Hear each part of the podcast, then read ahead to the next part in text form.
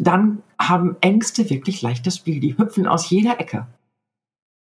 Und dann kommt etwas ganz, ganz Verderbliches.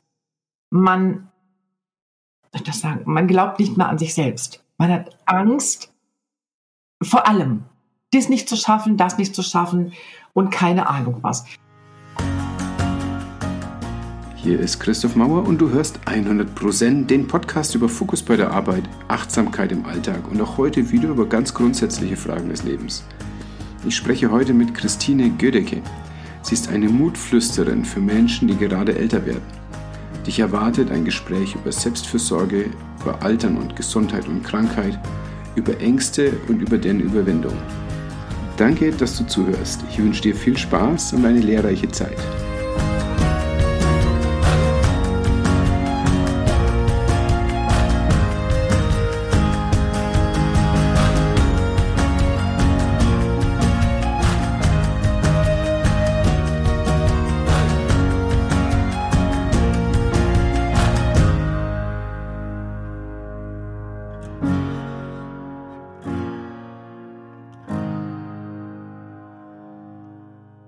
Liebe Christine, ganz herzlich willkommen bei 100%. Ich freue mich, dass du da bist und ich habe einen ganzen Haufen Fragen an dich, denn es ist was ganz Besonderes. Du sprichst nicht heraus aus so einem Arbeitsleben und aus einer Arbeitskarriere, sondern du bist eigentlich schon im Ruhestand und jetzt entwickelt sich dein Leben gerade nochmal völlig neu und du achtest auf Sachen und du entwickelst Sachen, die ich extrem spannend finde.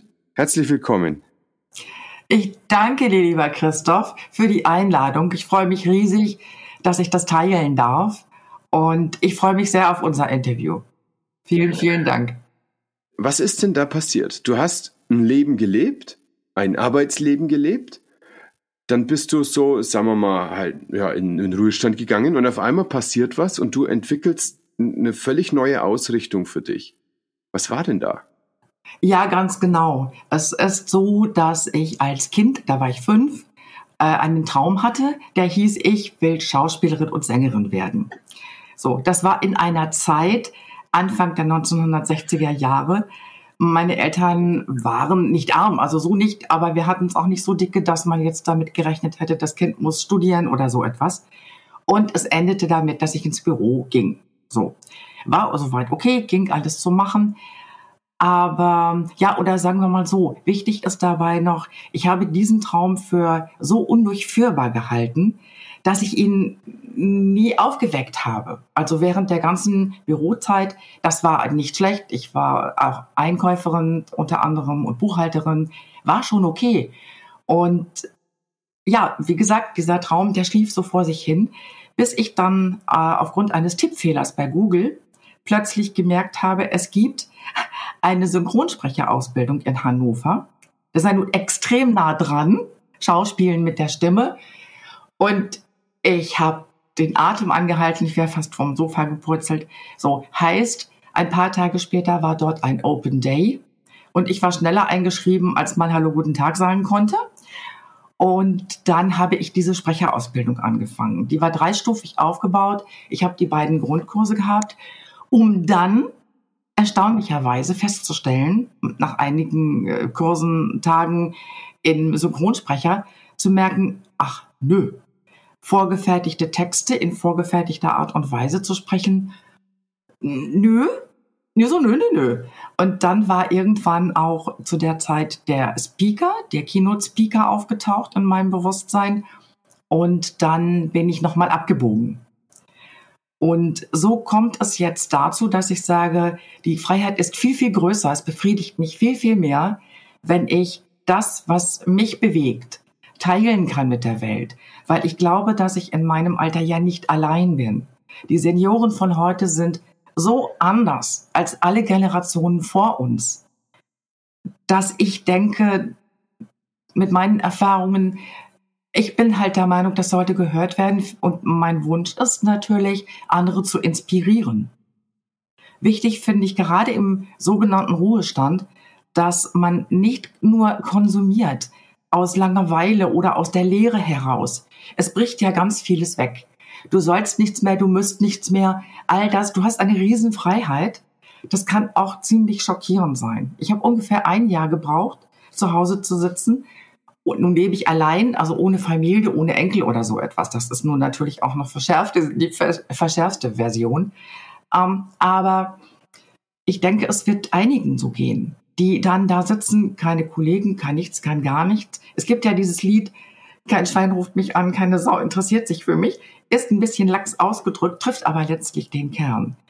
Und ja, habe ich gedacht, was, wie jetzt? Und dann habe ich diese Freiheit plötzlich empfunden auch.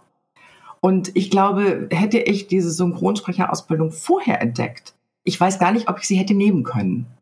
Ja, aber hier waren jetzt alle Bahnen frei.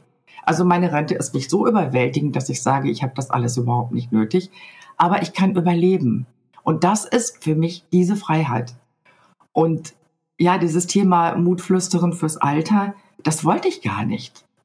Es ist mir nur immer wieder passiert, wenn ich das erzählt habe. Was? Oh, das ist ja toll. Und das in deinem Alter. Wow. Und das Alter war immer ein Thema.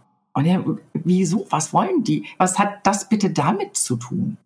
So, und äh, nach und nach habe ich verstanden, wie wichtig dieses Thema ist. Das hat mich natürlich auch nochmal angestoßen, über Alterung, meine Endlichkeit und andere Dinge nochmal nachzudenken. So, und so ist jetzt ein ein Keynote-Pool, eine Varianz entstanden. Ich habe jeden Tag mindestens drei neue Keynote-Ideen. Ich kriege die kaum aufgeschrieben, weil es so viele sind. Ich muss die mal der Reihe nach runterarbeiten. Äh, aber das ist wirklich ein Riesenthema. Und viele von diesen Themen berühren ja nicht nur dieses Alter. Es ist eine Persönlichkeitsentwicklungsgeschichte. Und darum geht es mir. Ist das nochmal verstärkt, weil du sag mal, 50 Jahre einfach einen Job gemacht hast, wo andere dir gesagt haben, was du zu tun hast und ja. hast es dann einfach erfüllt. Ist 50 ja, Jahre, das ist ja der Zeitraum, um den es ungefähr geht, oder? Ja, ja, genau. Ja, auch das, äh, das war tatsächlich so. All die, die Hobbys, die ich ja schon mal hatte, das Schreiben und so, und immer noch habe, ähm, konnte ich zum Teil nicht so intensiv ausleben, weil so künstlerisch, kreativ tätig zu sein, bedeutet, offenes Ende. Du lässt da die Kreativität laufen. Wenn du aber Geld dafür bekommst, dass du ein vorher bestimmtes Ergebnis zu erreichen hast und manchmal auch den Weg dahin, manchmal aber auch nicht, dann ist, sind das zwei Welten, die ich habe das nicht parallel hinbekommen. Ich habe dann wirklich bin dazu übergegangen, phasenweise das Schreiben und das Malen ganz aufzugeben, weil es in meinem Hirn einfach verschiedene Seiten angesprochen hat, die nicht aufeinander passen. Hm. Ja, das kenne ich absolut. Ich habe vor dem Studium ganz viel gezeichnet und gemalt und dann war ich eingeladen, bei einer Sammelausstellung mitzumachen, irgendwann in der Mitte des Studiums und ich habe festgestellt, es gab kein einziges Bild aus der Zeit, als ich immatrikuliert war.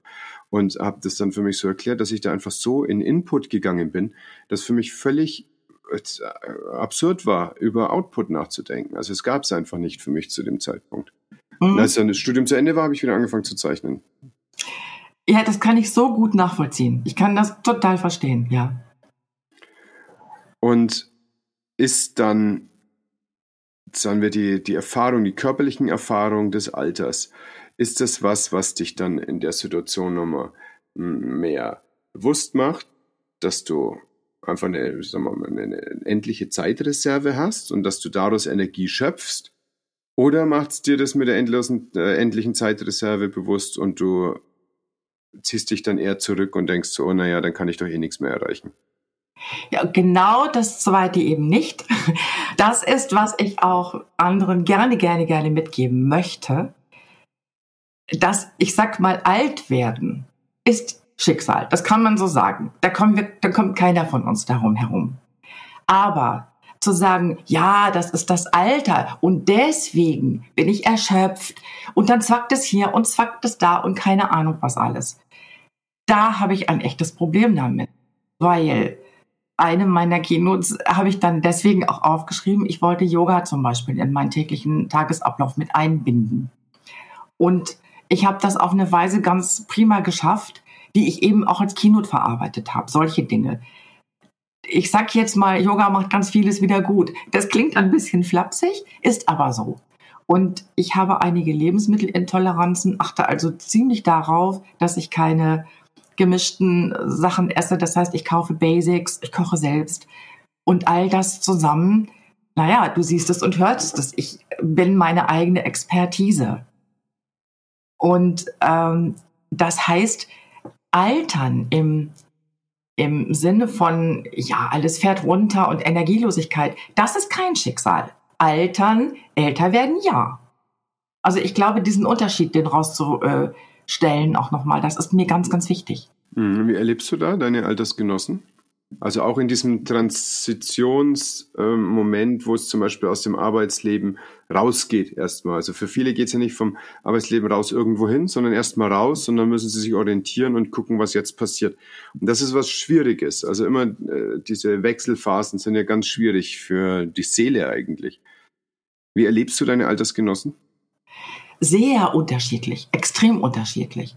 Ich hatte äh, mit jemandem gesprochen, die Dame hat mir gesagt, oh, zwei Wochen, dann war Rente und alles super, alles schön. Ja, super. Dann habe ich wiederum mit Leuten gesprochen, denen ging es so ähnlich wie mir. Die haben ein Jahr oder länger gebraucht und immer noch Reste zu verarbeiten. Weil ich weiß nicht genau, wenn man den, oder an, sagen wir es, fangen wir es anders an. Wenn man das Glück und die Möglichkeiten hatte, einen Beruf, für einen Beruf Geld, für eine Tätigkeit Geld zu bekommen, die einem liegt, die, die einen voll erfüllt und ausschöpft. Es gibt in, und unter vielen Ärzten ist das so. Hausärzte. Ich habe mit meinem Hausarzt gesprochen, als ich den äh, getroffen habe. Äh, da hatte der die Praxis schon übergeben. Das ist so ein inneres Anliegen. Dann wird es wirklich schwer. Dann äh, sind weniger Möglichkeiten, da tätig zu werden. Ja, das äh, denke ich mal, das ist sehr, sehr individuell aber ähm, die Erfahrungen reichen von bis. Aber die meisten stürzen erstmal in ein Loch. Und ich habe während meiner langen Jahre, wenn dann mal die Rentner zu Besuch kamen ins Büro, um nochmal Hallo zu sagen, ich habe es leider zu oft erlebt, dass ein halbes Jahr, ein Jahr später derjenige dann begraben wurde. Weil ich habe mich damals noch nicht so damit beschäftigt. Damals war ich um die 30 da war das noch so eine fremde Welt. Inzwischen kann ich das verstehen, weil wenn man sich mit etwas identifiziert, das eigentlich als Geld verdienen gedacht ist, wenn da nicht unterschieden wird zwischen Geld verdienen, die Tätigkeit und das, was ich bin. Ich hatte ein süßes Ehepaar, älteres, mal gesprochen, äh, der war leidenschaftlicher Vogelhäuschenbauer. Und die suchten ein Haus mit Riesenkeller für diese Vogelhäuschen. Und die Frau hat gesagt, oh nein, äh, fängst du schon wieder an. Ich hatte gehofft, wenn wir umziehen, dann hörst du damit mal auf. Aber das ist doch mein Herz. Ich weiß nicht, ich wüsste von keinem Beruf, äh, in dem man vom Vogelhäuschen bauen Geld bekommt. Aber er hat genau erkannt, worum es ihm ging. Ja, und äh, sicher gibt es dann ganz viele Möglichkeiten, diese Dinge auch noch zu leben. Also man muss jetzt die Vögelhäuschen vielleicht nicht bauen, wenn man die Räumlichkeiten und das Geld nicht hat. Aber ich werbe dafür zu unterscheiden, ist das jetzt ein Job, mit dem ich meinen Lebensunterhalt verdiene? Oder ist es ein Job, der mir wirklich am Herzen liegt? Weil den werde ich auf ein oder andere Art und Weise immer machen können.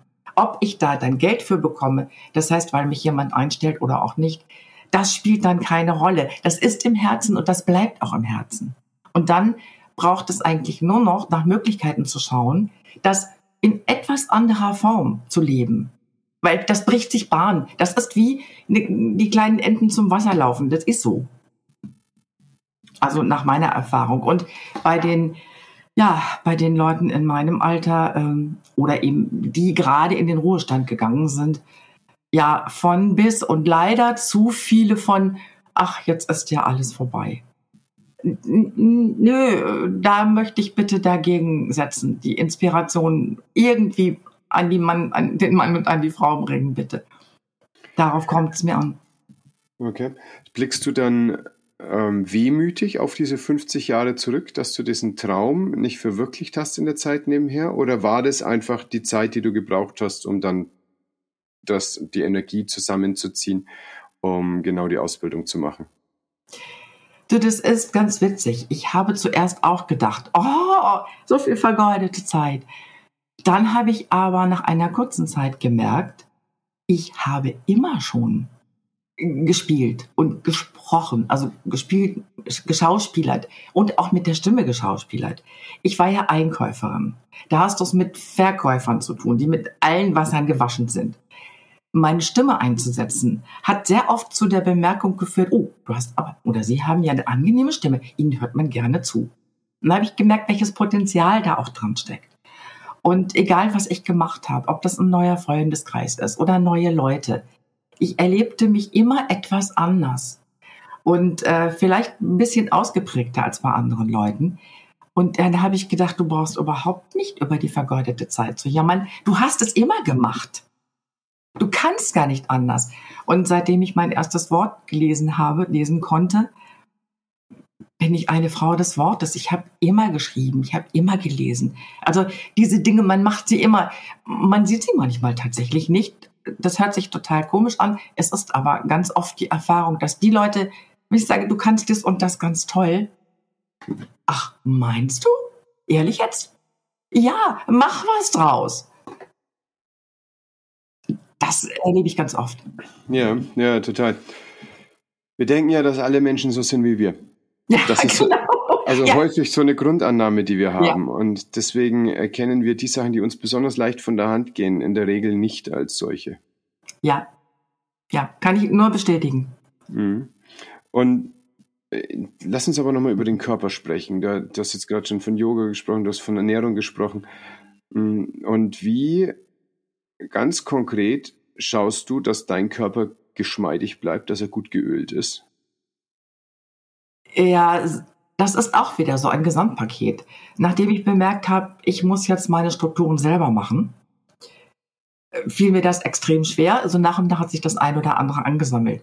Ich habe eine Morgenroutine, die dauert so ein, eineinhalb Stunden, die äh, mir einfach Ruhe und Aufwacht, Ruhe zum Aufwachen gibt und ähm, mir Stabilität von Sicherheit gibt. Da muss ich nicht neu überlegen. Ich muss nicht jeden Morgen das Rad neu erfinden. Dazu gehört zum Beispiel ein Frühstück vorzubereiten. In der Pause, in der sich das setzt, ich esse gerne warm, auch morgens, mache ich meine Yoga-Runde. Und dann, je nach Hunger, dusche ich dann, bevor ich frühstücke. Oder aber ich frühstücke erst und dusche dann. Aber äh, ja, und dann gehe ich auch gerne raus und dann beschäftige ich mich mit den Dingen des Tages das ist zwar ein Mind, ein, eine mentale Geschichte, was passiert gerade in der Welt, aber ich glaube, dass das zusammengehört. Nur ein aktiver Geist, ja, wie war das mit dem aktiven Geist in einem aktiven äh, Körper? Es heißt ein bisschen anders, aber ich glaube, dass das stimmt. Und ich achte darauf, ja, mir nicht allzu viel Unsinn anzutun. Ich habe auch mal Lust auf eine Pizza oder sowas, obwohl ich die nicht so gut vertrage. Das ist ganz klar. Aber ich sorge halt dafür, dass das nicht so oft vorkommt. Ich glaube schon, dass man lernen muss, mit sich selbst umzugehen. Und ich habe ein Kochbuch, das äh, von einer jungen Frau geschrieben ist, mit einem ähnlichen Intoleranzprofil wie ich. Heißt mit anderen Worten, ich kann daraus ein, ein Rezept verwenden und ich weiß, ich vertrag's finde ich auch ganz wichtig, auf die individuellen Sachen einzugehen. Weil nicht alles, was so gesund ist, ist für jeden gesund. Wenn ich zum Beispiel, oder heute Morgen habe ich gelesen, rotes Gemüse, super gesund. Welches ist noch davon das gesündeste? Da könnte ich einen Schreikrampf bekommen. Ganz einfach. Ich finde, Leute mit heller Haut sind gut mit rotem und orangenem Gemüse bedient, wegen des Vitamin A, um mit der Sonne klarzukommen. Aber wenn jemand schon einen feurigen Charakter hat und zu Bluthochdruck neigt, dann sollte der rote, belebende und vielleicht noch scharfe Sachen, dann sind die für den nicht so gut, dann sollte der das meiden. Also diese Pauschalisierung äh, sollte man wirklich, denen sollte man nicht glauben. Das klingt ja sehr ayurvedisch geprägt, was du da gerade erzählst. Ja, oder? ja, das ist so. Und ich habe die Erfahrung gemacht, dass das passt. Denn ähm, ich hatte, ich habe mal mehr gewogen, ich war mal ziemlich dick und hatte dann Bluthochdruck. Und da habe ich ja angefangen, mich mit diesen ganzen Themen zu beschäftigen. Und äh, ich kann nur sagen, es stimmt. Diese, diese Wirkung stimmt. Ein bisschen rot darf bei mir immer gerne dabei sein. aber nicht allzu scharf, weil ich weiß, ich bin ein hitziger Mensch. Wenn ich da jetzt noch Chili oder sowas drauf tue, wo soll bitte das denn enden? In einem riesen Schweißausbruch? Ja, und so sehe ich das für viele andere Sachen auch. Also ähm, auch zu differenzieren. Ich glaube, das, was ich möchte, auch weitergeben möchte an Inspiration, ist nicht nur schaut in euch hinein und, und versucht herauszufinden, wer ihr seid, was ihr wirklich liebt. Und davon macht bitte mehr, sondern auch differenziert, wie ich es vorhin bei dem Job schon hatte. Ist es ein Job? Oder ist es eine Herzensangelegenheit? Für beides darf man Geld bekommen. Um Himmels Willen. Äh, das war jetzt nicht so, so irgendwie äh, äh, polarisierend gemeint. Aber lernt zu unterscheiden. Schaut genau hin. Ich glaube, das ist schon die halbe Miete. Also in jedem Alter. Ja. Äh, darf ich nochmal einloggen auf das ähm, ayurvedische Denken? Also du beschreibst ja gerade, dass du äh, von der Konstitution her ein Pitta bist. Wenn wir ganz kurz für alle, die noch nie sich mit Ayurveda auseinandergesetzt haben, es gibt drei Doshas, das sind die Konstitutionen und wir Menschen sind äh, grundsätzlich aus diesen drei Doshas zusammengesetzt und in der Regel ist es so, dass es ein Hauptdosha gibt und ein begleitendes und das dritte ist irrelevant. Und so kann einer zum Beispiel ganz vorrangig Pitta sein und so ein kleines bisschen Kaffer dabei haben oder Vata, das sind also die Namen der drei, ohne dass man jetzt in die Tiefe gehen möchte dabei. Und je nachdem, was im Vordergrund steht, ist es so, dass Krankheit nicht ist, weil jemand besonders viel Pitta hat oder besonders viel Vata hat, sondern Krankheit entsteht dann, wenn wir uns von der uns eigenen äh, Konstitution wegbewegen. Wenn also ein Pitta-Typ noch viel zu viel Pitta oben drauf bekommt oder viel zu ja. wenig hat oder ein Kaffertyp viel zu viel Kaffer hat oder viel zu wenig hat. Und das ist das, wie dann spezifische Symptome entstehen. Und eine der Möglichkeiten ist über Ernährung, denn es gibt ähm, Nahrungsmittel, die zum Beispiel Kaffer reduzieren oder Pitta stärken, wie diese ja. scharfen Sachen, die gewürzten Sachen, was du gerade beschrieben hast, oder die das Vata stärken oder reduzieren. Und das nächste ist die Art und Weise, wie Yoga ausgeführt wird. Genau. Auch da ist, das ist ganz, ganz wichtig, dass Yoga Asanas ähm, auf den jeweiligen, auf die jeweilige Konstitution des Übenden ähm, eingestimmt werden. Das ist ja jetzt aber schon, sagen wir mal, relativ deep shit. Ne? Die, die meisten Menschen, die sich ja. mit Ernährung auseinandersetzen und die sich mit Yoga auseinandersetzen, kommen gar nicht bis zu der Erkenntnis, dass, ein, dass sie einen Dosha haben, was eine, was eine wirkliche Bedeutung für all das hat, sondern äh, hören mal davon aber es ist sehr weit weg von dem, wie wir hier in der westlichen Medizin den Menschen sehen in seiner Ganzheit. Und ja. das ist ja wirklich etwas, wo man eine gewisse Schwelle auch haben kann, um dahin zu kommen.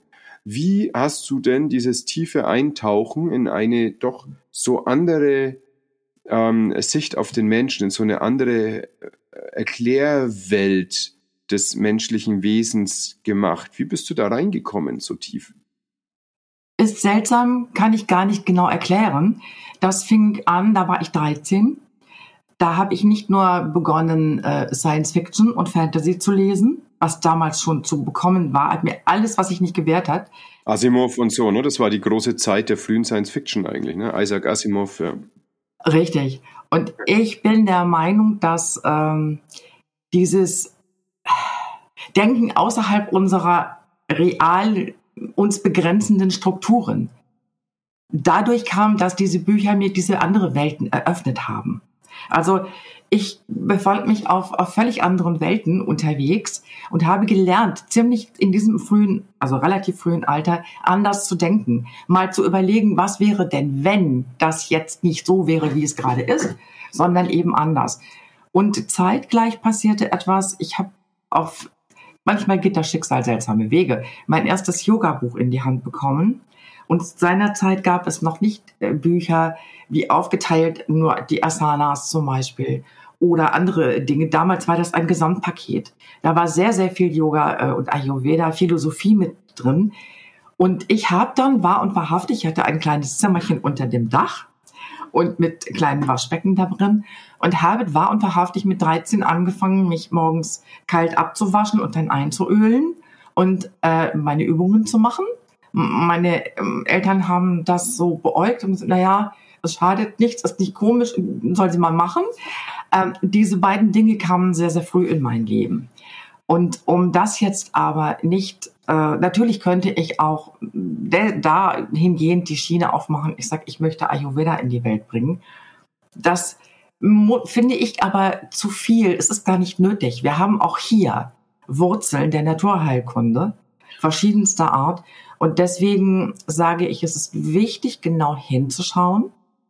Äh, kauft bitte nur, wenn ihr zur Ernährung, äh, wenn ihr zum Einkaufen geht, kauft einfach nur die puren Basics bastelt euch da selbst was draus.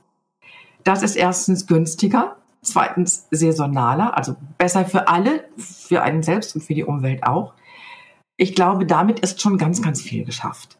Und mit diesem, ist ein Nahrungsmittel warm oder kalt oder heizt es mich auf oder nicht, ähm, das ist dann schon wieder die Stufe weiter. Das könnte vielleicht auch mal eine, eine Keynote werden, dann werde ich sie aber sicherlich nicht Ayurveda nennen oder sowas, weil es schreckt einfach sehr viele ab, die von Leuten ähm, angegangen werden, die so ganz dieses, dieses ganze Konzept mit sich herumtragen, wie ein Schild auf der Stirn. Und auch eine Überzeugungskraft mit, mit sich herumtragen, die ein bisschen unflexibel oft ist. Ich will das nicht pauschalisieren, da gibt es auch ganz andere. Aber häufig ist es so, dass die davon Überzeugten, die sind so schlecht ansprechbar. Also finde ich manchmal schwierig.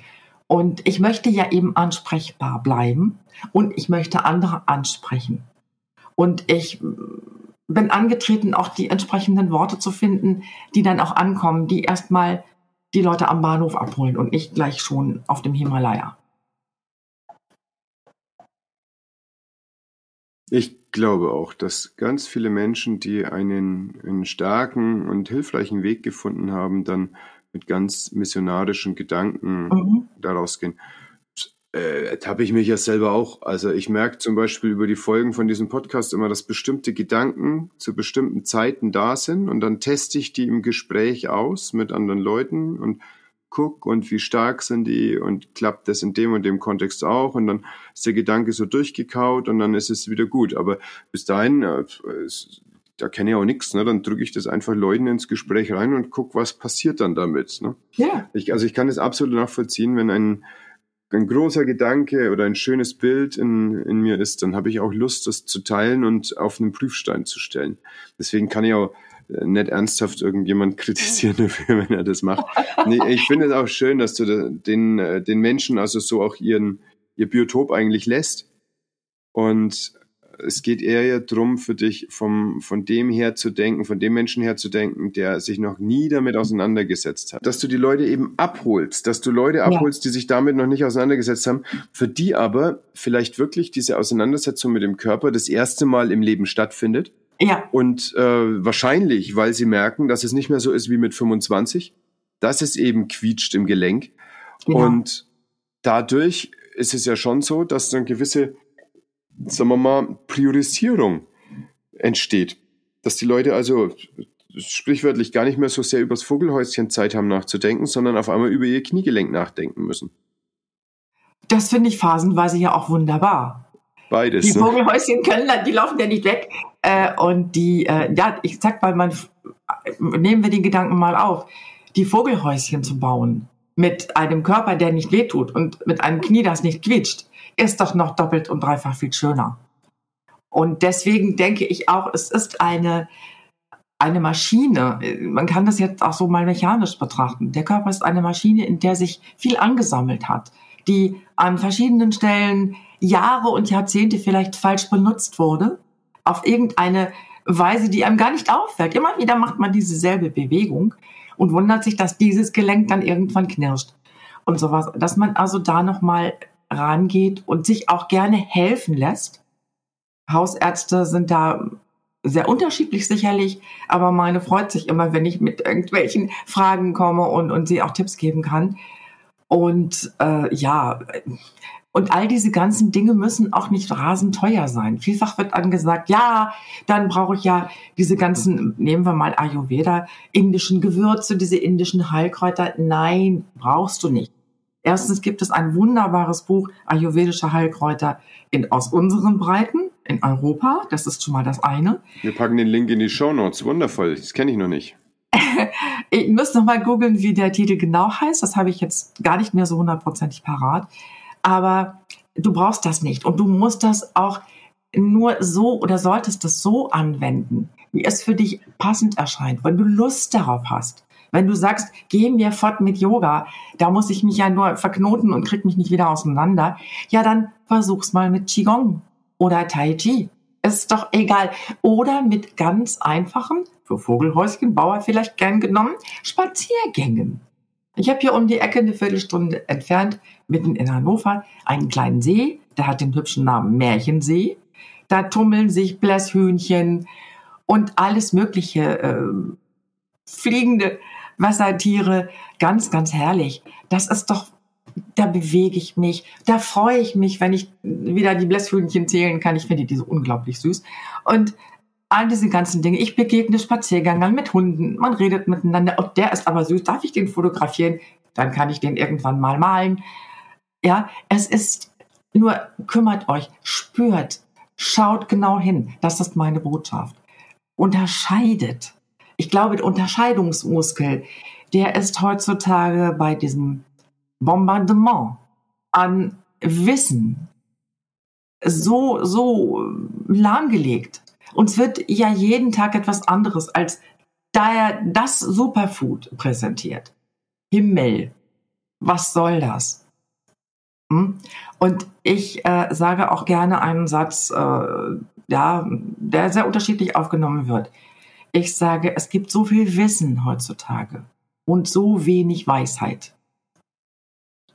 Ja, dieses Unterscheidungsvermögen, das möchte ich erreichen, weil ich stelle mich ja nicht hin oder habe nicht die Absicht, das zu tun, als Speakerin den Leuten zu sagen, was sie tun sollen oder was richtig ist oder falsch, sondern ich versuche sie aufzuwecken, schaut hin bei euch selbst.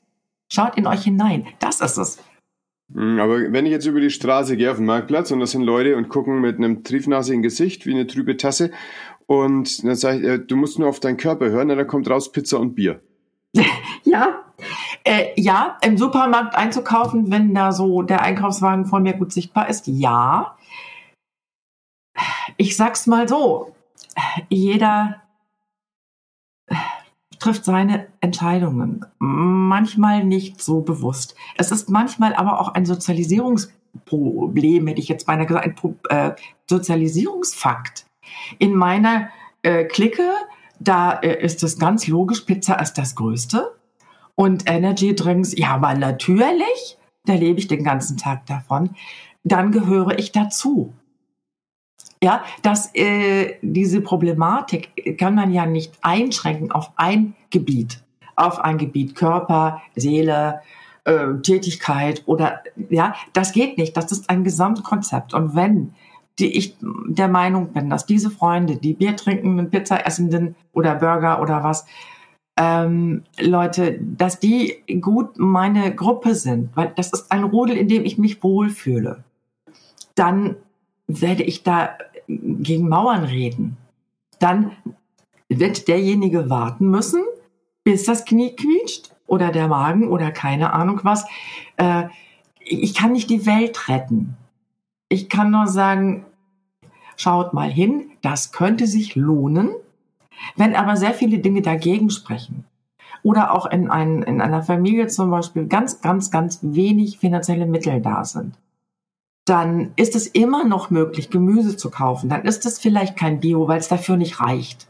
Da muss ich das Gemüse doll abspülen oder sonst was damit tun. Also diese Beschränkungen sind manchmal hausgemacht. Aber ist es dann auch, wenn ich zum Beispiel von einer 450 Stelle, äh, Euro Stelle zu einer zur nächsten laufe, um überhaupt über die Runden zu kommen, bin vielleicht alleinerziehend und völlig geschafft und dann, wenn ich komme nach Hause, ein, zwei kleine, die meine Aufmerksamkeit brauchen. Dass ich da nicht nochmal anfange zu kochen, das kann ich sogar verstehen. Dann äh, muss es eine Lösung geben, wie zum Beispiel Tiefkühlgemüse. Das, ne, das wäre eine Möglichkeit. Gut kalkuliert, so, so einen Wochenplan gemacht, dass man davon zweimal essen kann oder sowas. Es gibt sicherlich Möglichkeiten, nur wenn da diese innere Müdigkeit zusammen mit der Erschöpfung so groß ist, dann muss man das auch hinnehmen. Also da, ja, manchmal geht es einfach nicht. Das muss man dann auch erkennen und auch so lassen. Ja, das stimme ich dir zu. Meine eigene Ungeduld natürlich ist manchmal da ganz schwierig und auch weil ich manchmal sehe, dass irgendwelche Sachen halt Schwachsinn sind. Und mhm. natürlich siehst du jetzt mit der Lässigkeit von ein paar Jahrzehnten mehr Lebenserfahrung da drauf. Und wenn jemand meint, so deine Formulierung gerade, und ich mag sie sehr gerne, dass äh, Pizza, Burger und Bier eine gute Sache jetzt gerade sind, dann muss er halt warten, bis das Knie weh tut der Körper sagt uns ja dann schon, ob das eine gute Idee ja. gerade ist oder nicht. Ähm, wenn dann dieser Schritt kommt in den Leuten, dass sie sehen, und ich kann was aktiv ändern. Ganz viele Menschen nehmen ja. Krankheit als schicksalhaften äh, Verlauf des Lebens an. Und das ist ja auch so ein, mh, hm, naja, ein ganz kleines bisschen das Kirchengift, was so in den Köpfen ist, dass halt Krankheit und Leiden einfach dazugehört zum Leben und so. Da bin ich nicht sehr von überzeugt, sondern ich bin überzeugt, dass das nur dann dazu gehört, wenn du die Verantwortung für dein Leben abgibst an jemand anders. Aber wenn du es übernimmst, dann äh, löst sich das in einer anderen Art und Weise auf. Aber auch das ist eine Sache, die einfach Jahrzehnte auch dauern kann, um da hinzukommen. Da hast du vollkommen recht und du bist Arzt. Du siehst das ja noch anders, noch konzentrierter. Ja, mir fehlen manchmal die Hände, die ich bräuchte, um sie mir gegen das Hirn zu schlagen, bei dem, was ich so sehe. Es ist manchmal wirklich schwierig. Ja, ja, ja das glaube ich, dass das schwierig auszuhalten ist, äh, weil es wahrscheinlich sehr oft vorkommt. Weil das sind ja jetzt nicht die Gesunden kommen ja zu dir, die schon äh, das machen, was wir gerade gesagt haben, was toll ist und was auch hilft, sondern es kommen ja genau die, äh, aus der anderen Gruppierung. Und da hast du es gehäuft, ne? Äh, da, zum Glück habe ich mir mein Leben so gestaltet, dass das äh, fast nicht mehr vorkommt. Also ich habe auch eine ganze Zeit lang mit Leuten gearbeitet, die auch mental ganz krank waren und in einer Institution waren und da war das wirklich schwierig. Die haben auch keine mentalen und keine emotionalen Ressourcen gehabt für Veränderung des Lebens. Da habe ich 650 Patienten betreut und in den drei Jahren hat einer aufgehört zu rauchen, weil ich ihm gesagt habe, es wäre echt eine gute Idee, jetzt langsam mal aufzuhören mit dem Rauchen. Also ich, ich, wusste überhaupt nicht, was ich sagen soll. Ich habe fast Pipi in den Augen, als er mir sechs Wochen später gesagt hat, sie haben doch gesagt, ich soll aufhören mit Rauchen. Also habe ich aufgehört. Boah! Habe ich überhaupt noch nie erlebt dort in diesem Umfeld. Und jetzt in meiner Praxis habe ich das gar nicht. Da kommen äh, Leute, die super motiviert sind, ihr Leben zu verändern und die wissen, dass es und dann auch sehr schnell wirklich auch spüren, dass es in ihrer Hand liegt, da was zu verändern. Also das ist ein ganz anderes Umfeld, ganz andere Art von. Therapie. Das ist ja toll. Ja, ja, das ist super. ja, mag ich ja, auch gern.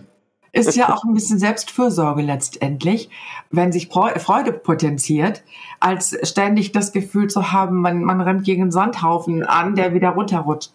Ja.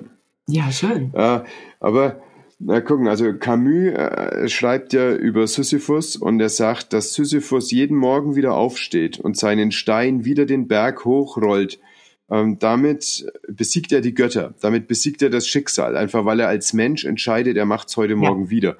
Obwohl die Götter am Abend ihm den Stein wieder runterrollen. Und Camus sagt dazu, wir müssen uns Sisyphus als einen glücklichen Menschen vorstellen. Das ist seine Schlussfolgerung am Ende des Essays. Ja. Das heißt, mit dem, dass wir übernehmen, dass wir äh, das Schicksal annehmen, dass wir uns entwickeln und aus eigener Kraft was dagegen machen, mit dem sind wir glücklich, weil wir uns letztlich den Göttern widersetzen, also dem Schicksal. Der Gedanke gefällt mir außerordentlich gut. Und ich bin sicher, dass Sisyphus glücklich ist. Ja. Genau, es ist anstrengend, glaube ich, für ihn, aber er ist glücklich, weil er aus sich heraus jeden Tag entscheidet, wie er es macht. Genau. Ja, das ist schön. Schön. Gefällt mir. Herzlichen Dank. Schreib mich in die Fußnoten, wenn du eine Keynote ja. dazu machst. auf jeden Fall.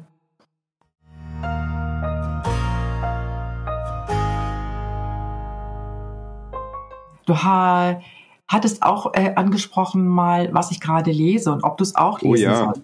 unbedingt. Äh, ich habe just, das ist aber fast noch eingepackt, also ich habe es mal gerade ausgepackt, aber noch nicht gelesen.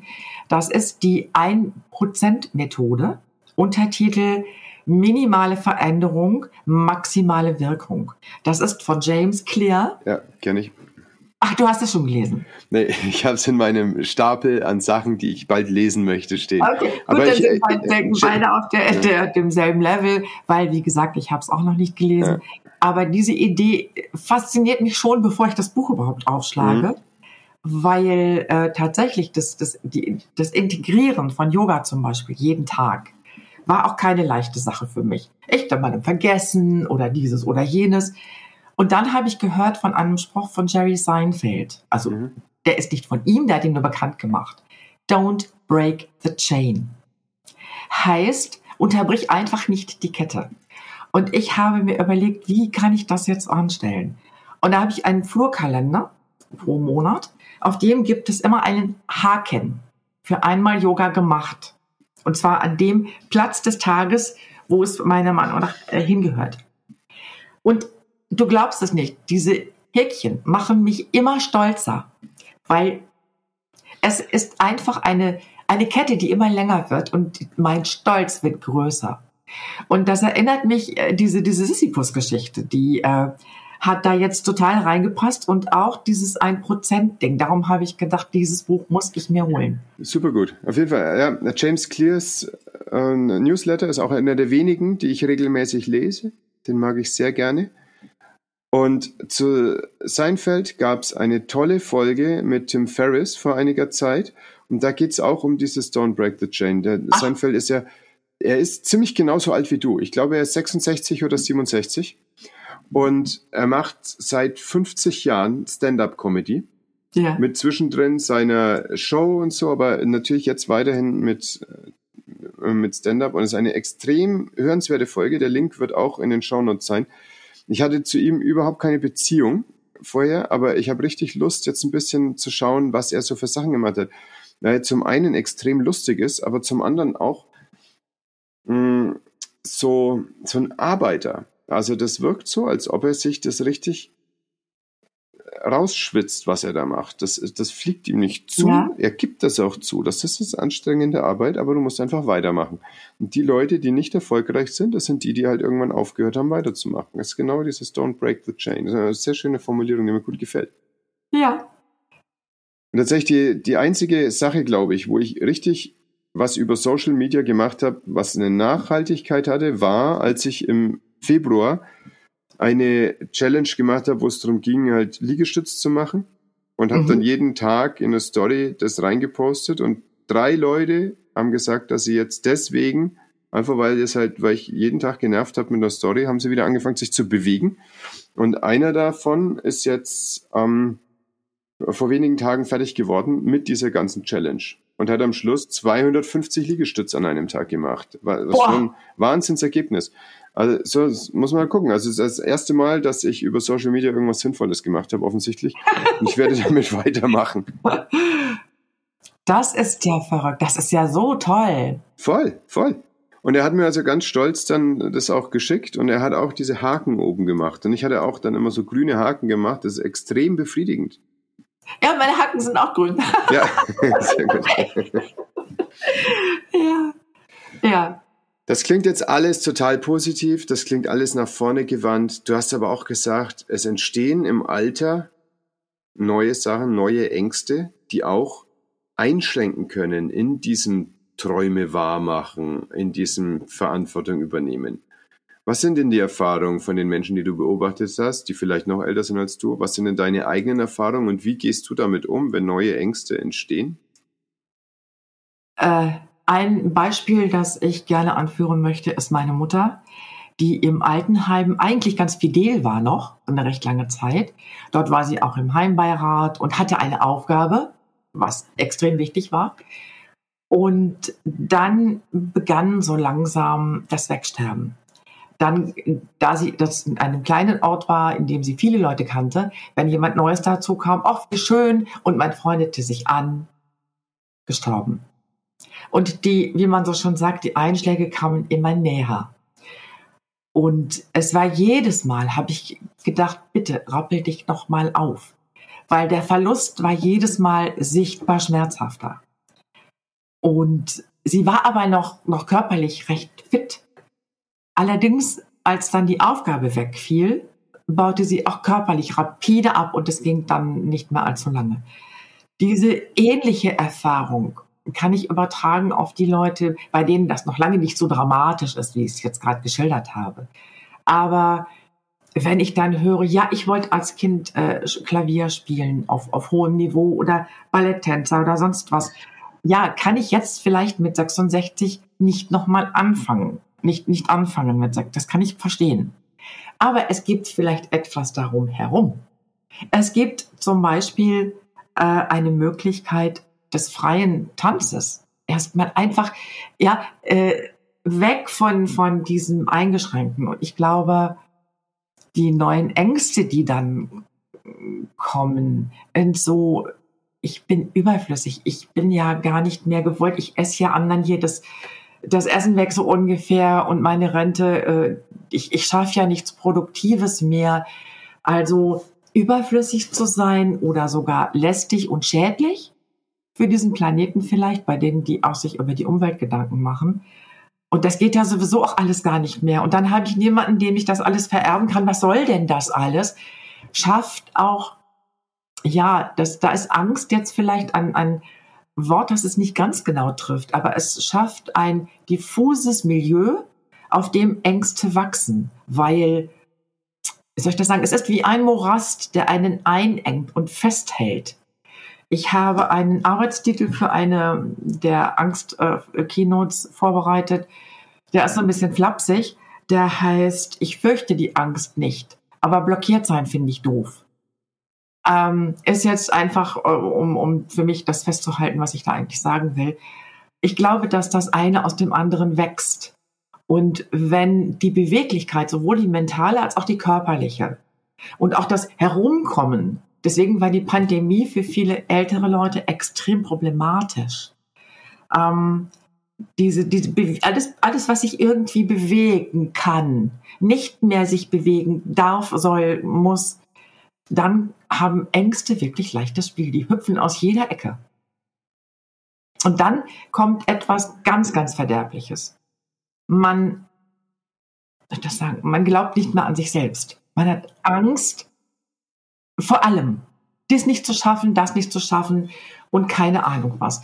Und ich finde jetzt im Moment so ad hoc gerade nicht die richtigen Worte, aber es geht wirklich darum, das Leben ist beängstigend. Und der Rest meines Lebens wird immer beängstigender. Das ist etwas, das ich häufig spüre, wenn es auch so deutlich nicht gesagt wird, ist aber ziemlich gegenwärtig. Und ich glaube, dass jüngere Menschen rein von der Kraftmenge, von der Energiemenge, die sie haben, sich leichter ablenken können. Und da kommt eben auch dann mal durch die Bewegung nochmal neue Energie dazu. Da ist es leichter. Aber bei den Älteren, äh, ich habe neulich zu einer Freundin gesagt, die ist äh, 20, 30 Jahre jünger als ich, die sagte, ja, die, aber die Energie kommt doch, wenn du dann loslegst. Ja, ich gesagt, das ist richtig. Ich habe nicht weniger Energie, aber der Reservetank ist fast weg. Das ist der entscheidende Punkt. Und äh, da muss man haushalten. Ne? Gutes Haushaltsbuch führen, sozusagen im Geist. Und ja, ich glaube, das geht mit Ängsten, das ist ein Riesenangstthema. Also keine Angst speziell vor diesem oder jenem, sondern so ein allgemeines Ding. Welche Leute sind die, bei denen weniger Angst auftritt? Welche sitzen denn gar nicht so in diesem morastigen Milieu? Meinst du jetzt äh, vom Alter her oder meinst du vom... Nee, die alt sind und wo das nicht so auftritt. Welche, was ist da deine Beobachtung? Welche Menschen sind resilienter gegenüber diesen Gedanken? Ich habe mich das auch schon gefragt. Und ich bin im Moment bei der Arbeitstheorie zu sagen, das ist ein bisschen eine Typfrage. Weil die Menschen, die von jeher offener und neugieriger waren, von vornherein, die haben es wesentlich leichter, weil sie zugänglich sind für neue Informationen, für Inspirationen. Diese Leute, die ich eigentlich ganz gern mag, weil ich brauche immer mal gerne aus so einem Fels in der Brandung, äh, die haben das insofern dann aber schwerer, weil sie in, so gefestigt sind in ihrer Meinung, in ihren Gewohnheiten, viel, viel fester, und äh, ich glaube, dass da so, also das ist im Moment meine meine Theorie, die ich aber noch mal äh, beweisen oder mir selbst auch noch mal nachrecherchieren möchte, ob da es, also scheint mir zumindest ein Teil zu sein. Sicherlich ist da noch mehr. Ich habe aber keine äh, akademische Ausbildung, also weder Psychologie noch sonst irgendetwas. Das ist alles viel, viel genaues Beobachten, aber schon recht lange Zeit. Auch die Philosophie zu Hilfe zu nehmen, weil die alten Griechen konnten das auch sehr gut mit dem Beobachten und verschiedene andere Dinge auch. Ähm, ja, ich probiere dann aber auch. Und viele, vieles, viele der Dinge, die ich sagen möchte, beruhen auch darauf, äh, auf Gesprächen mit, mit Freunden, mit intensiven Gesprächen, auch mit Fremden, egal. Also auch zu hören, wie kommt so was an. Ich frage ja dann auch immer nach, wenn jemand sagt, oh, gestern ist mein Hund gestorben. Dann bin ich ja diejenige, die sagt, und wie findest du das? Wie geht es dir jetzt damit? Also reines Faktenwissen äh, ist mir nicht genug. Und dann wirst du hören, dass auf den verstorbenen Hund, das war jetzt aber ein ganz schlimmes Beispiel, wollte ich es gar nicht so nehmen, dass darauf dann 100 verschiedene Antworten kommen, wie es damit geht. Und das sind dann die interessanten Momente, finde ich. Hm.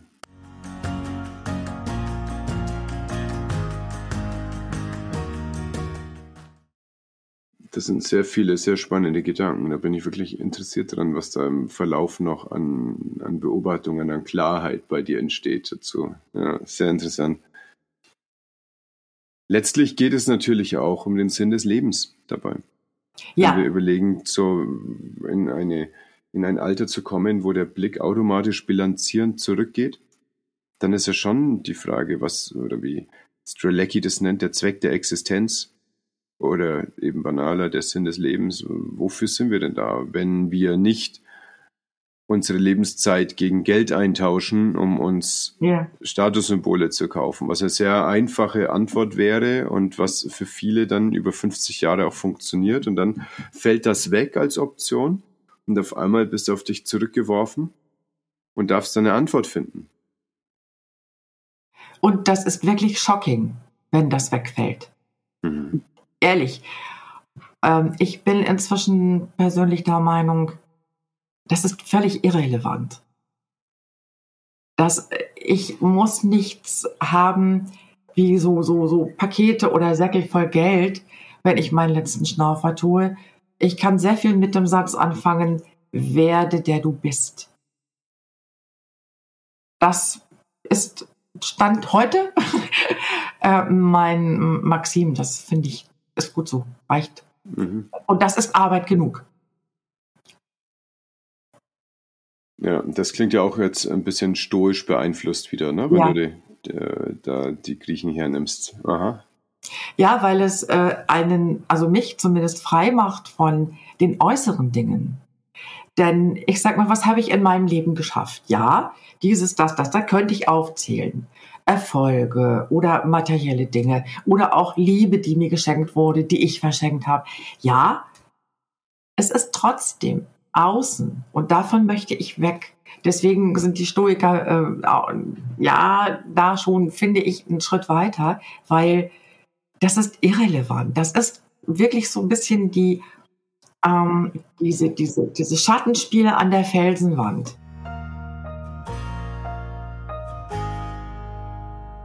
Ja, du sprichst jetzt auf Platos Höhlengleichnis an. Ja. Und das ist wirklich sehr interessant. Und zwar nicht nur, wenn man sich den Anfang anschaut, sondern vor allem, was passiert mit dem, der aus der Höhle herausgekommen ist, draußen gesehen hat, was ist, und jetzt zurück möchte und denen, die er in der Höhle zurückgelassen hat, davon erzählt.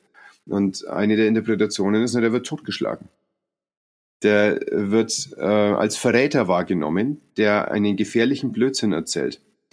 Und das ist natürlich ein, eine sehr interessante Interpretation, wie diese Geschichte dann zu Ende gehen kann.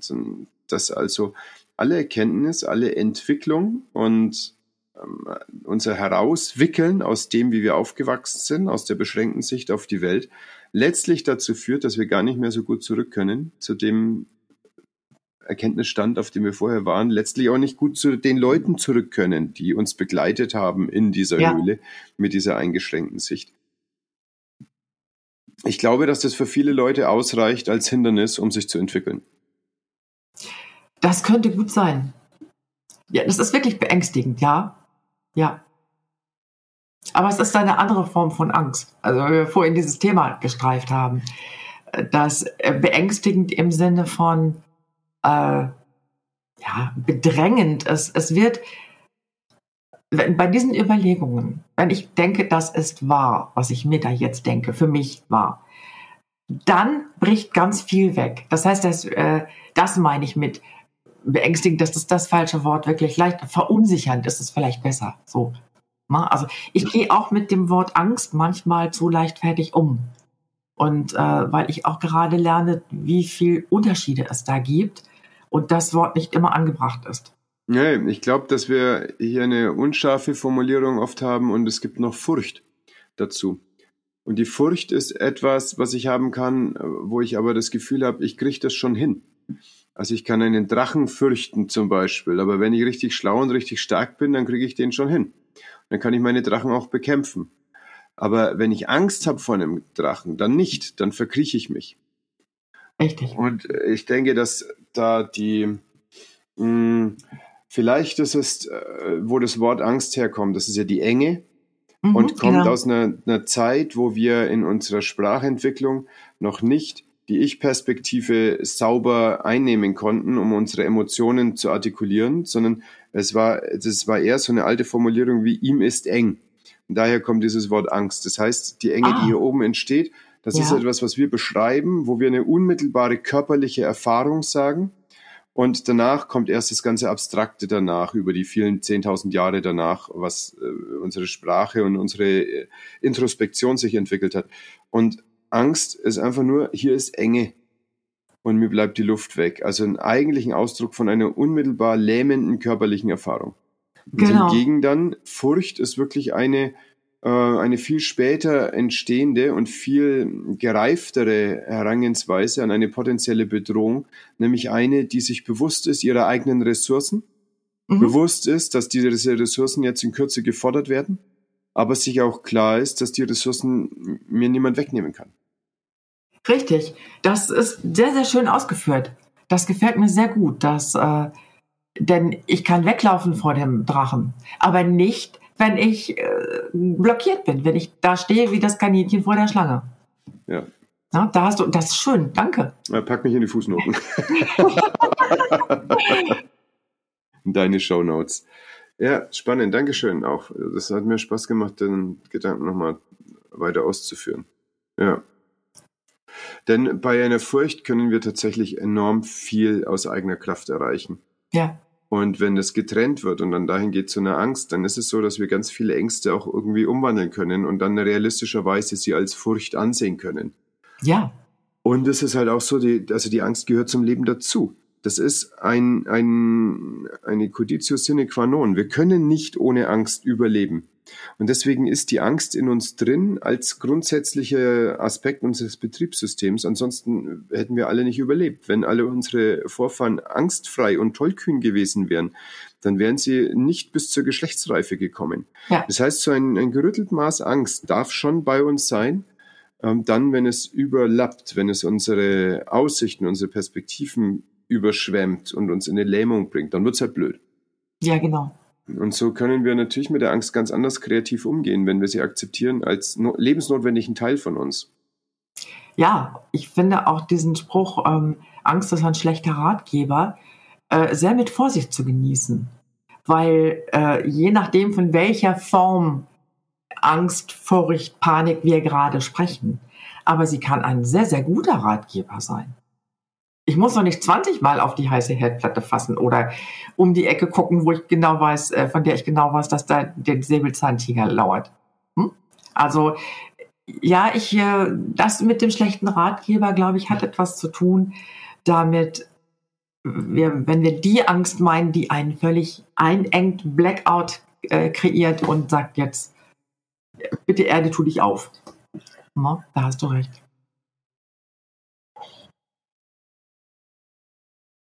Ja, schön. Das, Mensch, äh, was soll ich denn dazu noch sagen? Es ist genauso, wie du sagst. Also, äh, ja. Und wahrscheinlich ist es einfach so, dass deine Zielgruppe, dein Umfeld, die Menschen, mit denen du dich auseinandersetzt, das einfach noch ein ganz kleines bisschen existenzieller wahrnehmen, weil auch der Körper mit dieser unmissverständlichen Sprache ähm, klar macht, dass es da eine Uhr gibt und die tickt. Ja.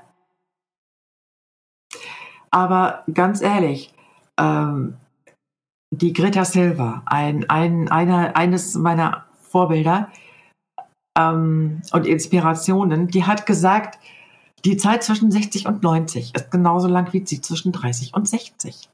Also, what's it? Huh? Total. Wir gehen auch davon aus, dass wir so ungefähr 100 werden. Und das ist jetzt gar nicht so unrealistisch bei der allgemeinen Medizin gerade. Und äh, Peter Attia, ein Kollege aus den USA, hat äh, also die Olympiade der 100-Jährigen sich überlegt und er möchte also gucken, was möchte er mit 100 alles noch schaffen. Mhm. Und dann ändert sich sein Training dahingehend. Und dann guckt er, was muss ich denn jetzt machen, damit ich mit 100 zum Beispiel noch ein Enkelkind hochheben kann. Oder einen Koffer in ein, in ein Zugabteil. Und das halte ich für einen, einen, sehr charmanten Gedankengang. Und dann bin ich jetzt bei ungefähr 42 Prozent von meiner Lebenszeit. Na, jetzt geht. Ne? Das ist jetzt kein dramatischer Ausblick. Weißt du, ähm, das ist eine wundervolle Methode, alles in, in, auf Reihe zu bringen. Dieses Gesamtpaket, von dem ich vorhin sprach. Weil, wenn ich ein Ziel habe, dann und, und die möchte zum Beispiel als Speakerin irgendwann mal auf der Bühne stehen oder bei Poetry Slam meinen Text vorführen. Dann möchte ich, und da kommt jetzt dann, kommen verschiedene Dinge, die zusammenwirken. Nehmen wir das mal als Beispiel. Dann kommt meine Eitelkeit. Dann möchte ich auch noch ganz gut aussehen. Das heißt, ich möchte für mich sorgen, dass mein Körper fit ist und präsentabel zum Beispiel. Also tue ich automatisch auch etwas für meine Optik, die dann natürlich darauf basiert, dass ich ordentlich esse, mich bewege und so weiter. Das heißt, ja, da haben wir schon mal diese Kette. So, und dass ich mental fit bleibe, weil ich ja als Speaker auch ähm, was leisten möchte und wenn ein, ein Zuruf kommt, möchte ich flexibel reagieren und so was alles. Das heißt, für ein Ziel bin ich bereit zu arbeiten, wenn dieses Ziel mir lohnend erscheint und mir Freude und Lust bereitet, ja, das möchte ich, das finde ich so richtig super toll, dann bin ich auch bereit, was dafür zu tun. Und ob das jetzt Vogelhäuschen sind oder die originellen Söckchen, die ich für den Enkel stricke. Ja, warum soll ich die eigentlich nur für den Enkel stricken? Hm? Das kann auch Geld einbringen. Damit kann ich auch einen kleinen zum Brot mir verdienen und so weiter. Dafür muss ich fit sein. Dafür muss ich bestimmte Dinge äh, und Fähigkeiten und Leistungen noch bringen können. Das kann ein wunderbarer Antrieb sein. Erstens mal ist die innere Leere weg, die eben dann erstmal so einsetzen kann, gerade wenn das alles wegbricht und äh, kann also ganz herrlich dafür sorgen, mich beschäftigt zu halten mit mir selber und in diesem Prozess die Verantwortung für mich zu übernehmen. Auf jeden Fall, das ist super. Mhm. Das heißt, so banal ist auch dein Rat an deine Generation, dass sie einfach das tun soll, was sie erfüllt? Ja, ganz genau. Mhm. Das ist so einfach. Ne? ja. ja, jetzt haben wir eine Stunde gebraucht, um darauf zu kommen. und, ähm, und was würdest du den jungen Menschen empfehlen? Lebt euch aus in Balance. In Balance im Sinne von, da ist noch so viel zu lernen, so viel auszuprobieren. Macht das. Äh, verliert aber nicht das Gleichgewicht. Ihr werdet dann merken, eine Sache gefällt euch besser, die andere nicht so gut. Aber versucht eine Balance zu haben, dass ihr immer euch selbst nicht verliert in einer Sache. Das finde ich wichtig. Okay, Dankeschön. Das, das, ist ein schönes, das ist eigentlich ein schönes Schlusswort, wenn ich mir das so anhöre. Christine, ich danke dir total für deine Zeit. Ich danke dir für all diese Sachen, die du hier gerade geteilt hast. Ich freue mich, in die ayurvedischen Kräuter unserer Heimat hineinzulesen. Ja. Und ich, ich bin sehr gespannt, was da noch äh, von dir kommt in den nächsten Jahren und äh, zu was deine, deine Privatforschung dich führen wird. Christoph, ganz, ganz herzlichen Dank für die Gelegenheit, das mal zu teilen, für deine unglaublich angenehmen, empathischen Fragen, die ich ja auch schon, wie ich ja vorhin schon gesagt habe, auch so liebe. Und es war ein Genuss, bei dir zu sein. Ganz, ganz herzlichen Dank. Vielen, vielen Dank. Was waren meine drei wichtigsten Take-Home-Messages? Erstens, künstlerisch arbeiten bedeutet mit offenem Ende arbeiten. Zweitens, es gibt so viel Wissen heutzutage und so wenig Weisheit. Und drittens, don't break the chain. Du findest Christine in den Show Notes mit ihren Buchempfehlungen Und mit den Sachen, die wir sonst noch so besprochen haben, das sind noch mehrere Links, die ich hinten dran gesetzt habe. Leite diese Folge gerne weiter an die Menschen, die du magst. Hinterlasse eine Bewertung. Schreib mir einen Kommentar rein, entweder hier oder auf Speakpipe slash Christoph Mauer.